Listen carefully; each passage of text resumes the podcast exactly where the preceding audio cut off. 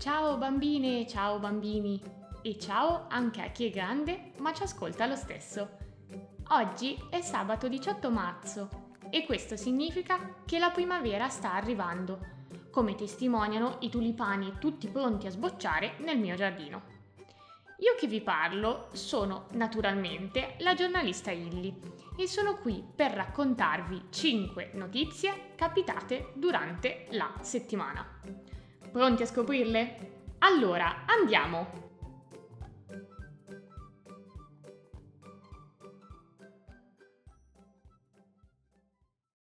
Se la banca chiude. La prima notizia della settimana riguarda una banca americana chiamata Silicon Valley Bank. Sì, lo so, non è un argomento particolarmente divertente, però è importante e mi sembra giusto che anche voi ci capiate qualcosa. Partiamo dall'inizio, ovvero che cos'è una banca.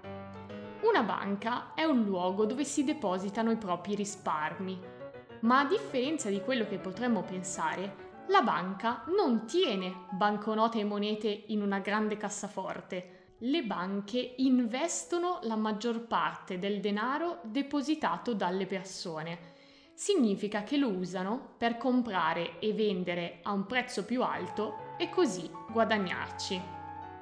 In questo modo la banca ottiene molto denaro che presta ai cittadini che glielo chiedono.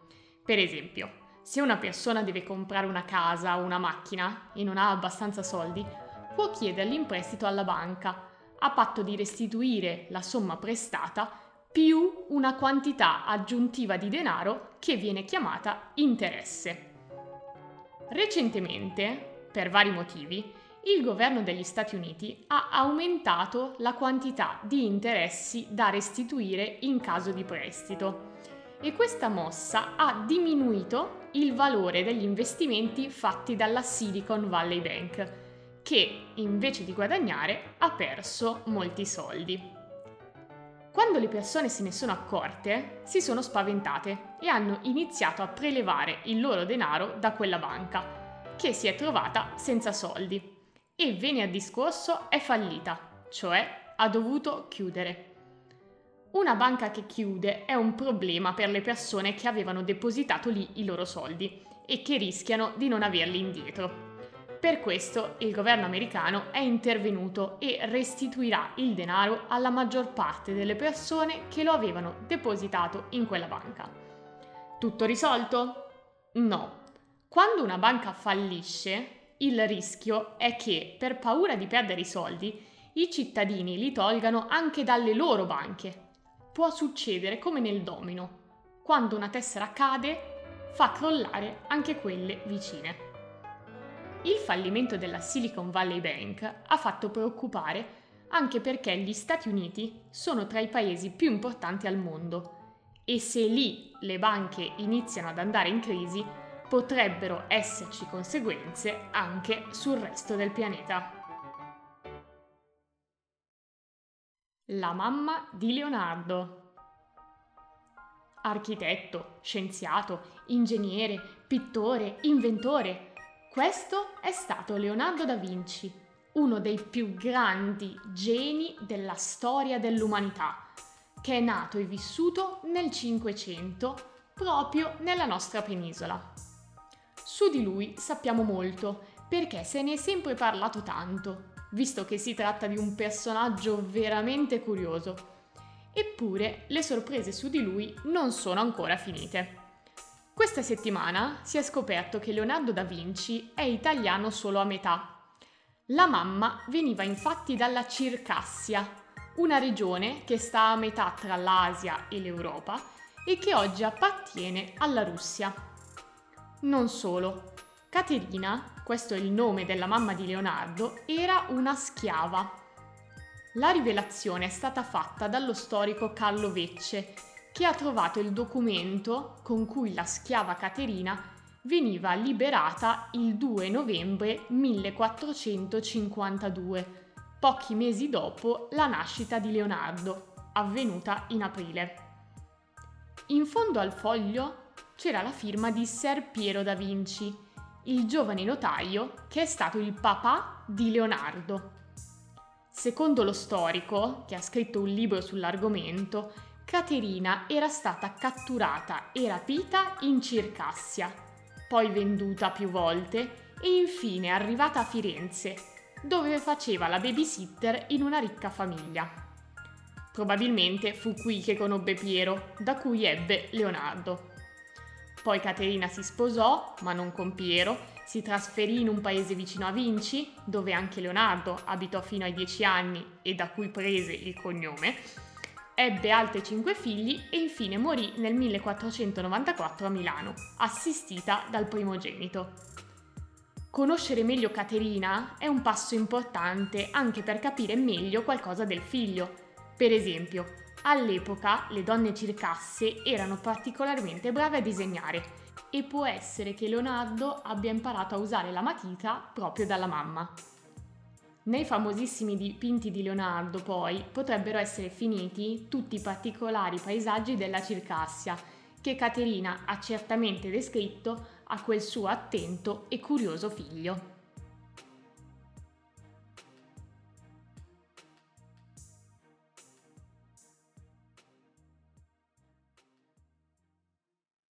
Senza velo.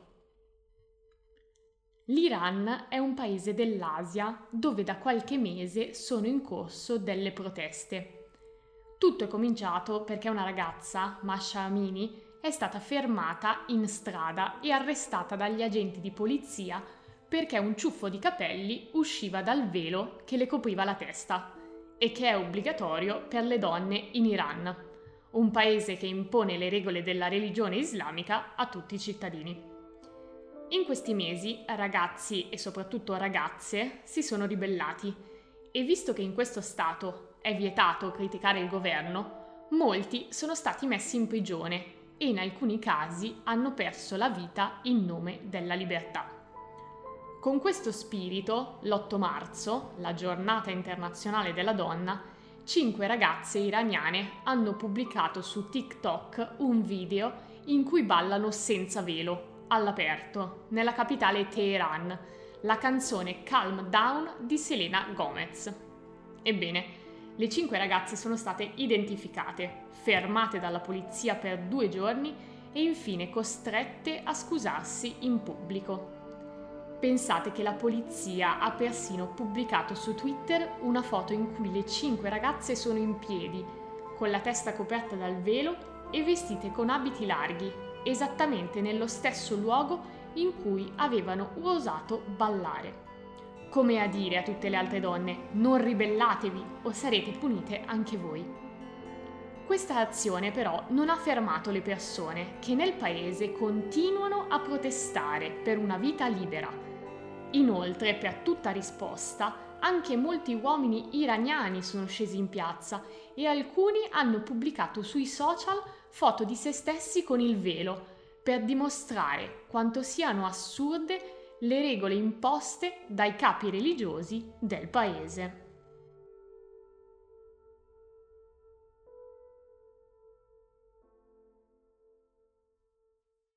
La piscina dei computer. Scaldare l'acqua costa troppo? Una piscina della regione del Devon, nel sud della Gran Bretagna, ha avuto un'idea per mantenere alta la temperatura e contemporaneamente non spendere una fortuna. I responsabili sono andati in un data center, un edificio pieno di computer da cui passano i dati quando carichiamo o scarichiamo qualcosa da internet.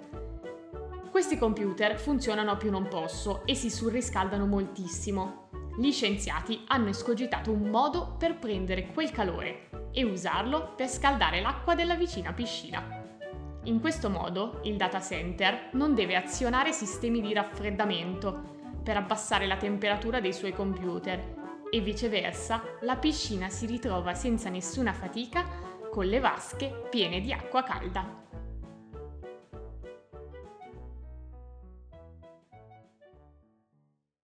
Pompei e morbidi tagliaerba. A Pompei sono arrivati nuovi aiutanti. Per custodire i resti della città romana, distrutta dall'eruzione del Vesuvio nel 79 d.C., è stato assunto Un gregge di pecore. Avete capito bene, gli animali sono stati chiamati sul posto con il preciso compito di sgranocchiare le erbe e le piante che crescono tra gli antichi sassi e che a poco a poco rischiano di rovinarli. Pompei è un luogo unico al mondo, essendo stato seppellito dalla cenere del vulcano, case, oggetti e persone si sono mantenute intatte, regalandoci una quantità di informazioni preziose sulle abitudini di quel popolo. Preservare questo tesoro è importantissimo per questo il direttore del parco archeologico ha deciso di assoldare 150 pecore che ogni giorno hanno il compito di brucare una zona diversa di Pompei, tra quelle chiuse al pubblico. In questo modo si risparmia denaro per i giardinieri e si fa anche un favore all'ambiente, visto che questi curiosi e morbidi tagliaerba non consumano benzina né elettricità e sono perfettamente ecologici.